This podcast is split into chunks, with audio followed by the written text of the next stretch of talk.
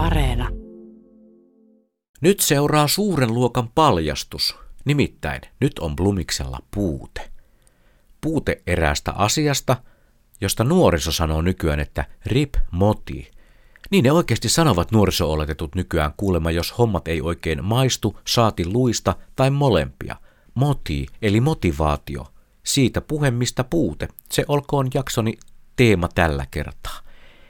En tiedä, onko kyseessä syksy vai muuten vaan alkanut pimenevä vuoden aika, mutta motivaatio luontohommiin ja varsinkin valokuvauslaitteen kanssa luonnossa liikkumiseen on koko lailla hukassa. Mieluummin sitä Inehmo jäisi sohvalle katsomaan telkkarin sohvaperunoita, mistä tulikin mieleeni, että mitenköhän sinne telkkarin toiselle puolelle pääsisi itse sohvaperunaksi, siis sellaiseen tilanteeseen, että olisi itse sohvalla katsomassa telkkaria ja arvostelemassa ohjelmia ja jotkut muut katsoisivat kotonaan telkkarista meidän perhettä muina sohvaperunona ja kenties arvostelisivat näkemäänsä. Ymmärsittekö yskän laadun? Hyvä, sillä itse putosin jo sohvalta ja siinä samalla meni tämä puheäänikin vähän tukkoiseksi. Valitettavasti. Motivaation puutteen tunnistaa usein siitä, että alkaa puhua ihan jostain muusta, jopa kesken lauseen. Pitäisi puhua motivaation puutteesta ja huomaa puhuvansa sohvaperunoihin pääsyn sietämättömästä vaikeudesta. Tutkiskelin vähän ja löysin monenlaisia selityksiä motivaation puutteelle. Ilahduin suuresti, kun suurimmalta osaltaan kävi ilmi, ettei kyse ole laiskuudesta. En ole koskaan leimautunut laiskaksi ihmiseksi, ehkä itse käyttäisin itsestäni termiä mukavuuden haluinen, mutten laiska. Todistakoon tämän muuksi joku, jos pystyy ja motia riittää. Psykologi Abraham Maslow kehitti aikanaan ihmiselle niin sanotun tarvehierarkia-teorian, jossa määritellään ihmisen perustarpeet ja niiden välinen vaikutus toisiinsa. Maslown teoriassa kaikki lähtee ihan perustasolta. Ruokaa ja juomaa on oltava, että fysiologiset tarpeet tulevat tyydytetyksi.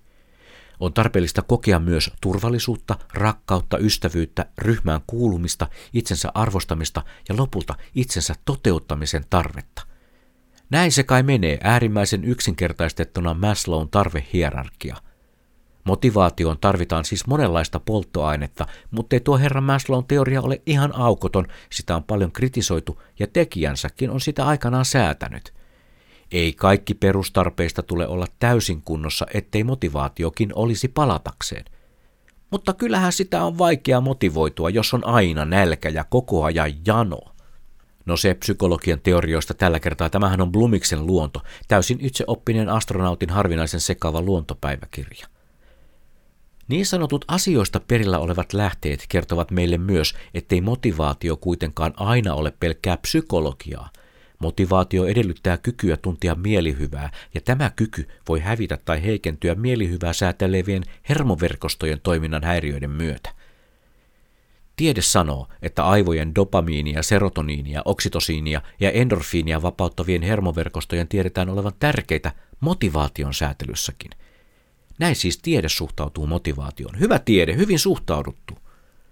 Jotkut meistä harrastavat mietelauseita ja voimaannuttavia seinäjulisteita motivaation ylläpitämiseksi.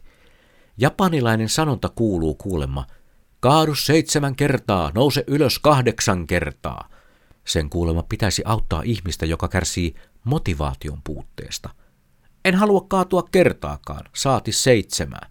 Mutta toisaalta kaatuihan se Lasse Vireenkin ja voitti silti. Taisi silloin Lassella olla motivaatio kohdallaan. Muuten olen sitä mieltä, että Karthago olisi hävitettävä, ei kun siis kotien seiniä rumentavat motivaatiotaulut. Live, laugh, love. Elä, naura, rakasta. Näinhän se sanoo yksi yleisimmistä trendikotien tauluista. Elä naura rakasta. Elä naura rakasta. Painotuksella on muuten väliä. Miksiköhän ne stylattujen kotien seinältä useimmiten tavattavat voimalauseet on kirjailtu englanniksi? You'll never know, eli tiedä häntä. Yksi suomenkielisistä parhaimmista, mitä olen kuunaan bongannut, meni jotenkin näin. Ei oo hetikään niin näläkä kuin välillä syöp. Savoa ymmärtämättömille suomennettakoon, että kyseessä on Maslown tarvehierarkian ensimmäistä tasoa sivuava lausahdus, jossa todetaan syömisen tuottavan ihmiselle elämän ylläpitoon tarpeellisen fysiologisen suoritteen, tai jotain sinne päin. On se kuulkaa ilman motia kulkevalle kauheeta kattoa kun frendit julkaisevat mitä hienompia kuvia suomalaisesta luonnosta. On maaruskan päällä astelevaa harmaata sutta, on talviunille valmistautuvaa pulleata karhua, upeita otoksia kurkiparvista, lähikuvia sienistä ja tyyniä järvenselkämaisemia. Itse kun en saa edes kameraa laukusta, ja jos yhtäkkiä tulisi tarve kuvata jotain, todennäköisesti muistikortti olisi tietokoneen kortinlukijassa tai ainakin kameran akku olisi tyhjä, koska rip moti. Elämme eteläisessä Suomessa ruskan aikaa.